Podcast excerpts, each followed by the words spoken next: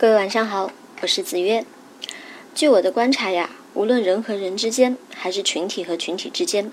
如果分化差距太大，而且你看到和发现了这些差距，那么无论是爱情还是友情，也无论是巨轮还是山板，统统都得翻，包括经济。上周我休了个假，我度假的观点是：如果你的预设不是要文化苦旅，那么选择发达国家和地区真的是最省心的做法。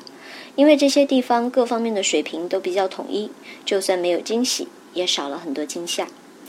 在我看来，发达地区最大的标志之一就是相对统一，无论是设施、景观还是文化，至少看起来，他们都保持在一个相差不太大的水准线上。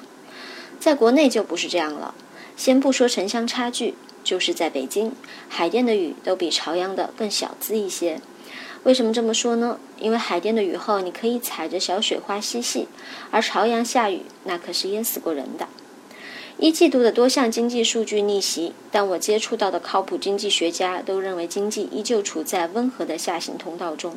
尽管这里面原因很复杂，但最近有很多专家提出，人民收入差距过大是阻碍中国经济发展的一个重要原因。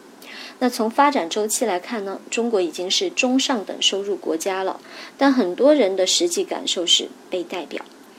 不仅如此，中国的供需改革在未来也存在着十分复杂的矛盾。具体给大家举一个方面的例子：中国有5.5亿的低收入和中低收入群体，从需求上讲，这部分人是想消费也消费不起。但从供给上说呢，这部分庞大的群体需求又阻碍了中国产业和产品的升级，因为他们的收入水平决定他们首要考虑的是价廉。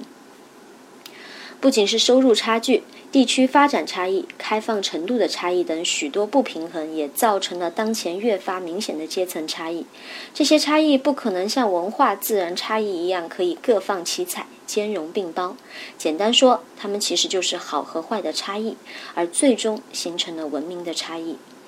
更为可怕的是，当这些差异看不见的时候，其中的矛盾是隐藏的，或者说是以点状逐步爆发的。但是现在，一部手机、一根网线就把所有的差距都暴露了，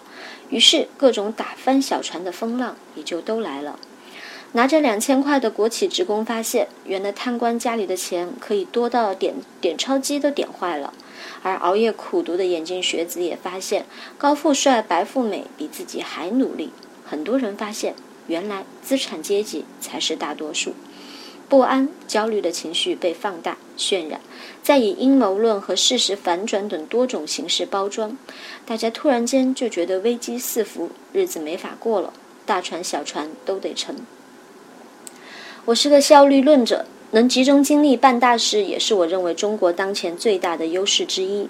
但在当前的差距分化大到务工者回家都难以接受时，木桶的短板效应恐怕就要开始奏效了。当然，这个差距既不能单纯的说是组织者不行。更不能说是本届人民不行，勤劳的人民需要一个被公平对待的机会和环境。混吃等死的吃瓜群众也应该多想想社会责任和公众意识，如此才是解决问题的态度。且不谈最容易煽起网络大骂大骂战的道德素质文化，因为我不知道人的内在之间的差距弥补需要多久。但现在的精准扶贫和西部交通扶贫等政策倾向一定是对了。因为只有让更多的人走出去看看，更多的人带来新鲜的空气，才能让效率流动起来。好了，今天就跟大家聊这么多，晚安。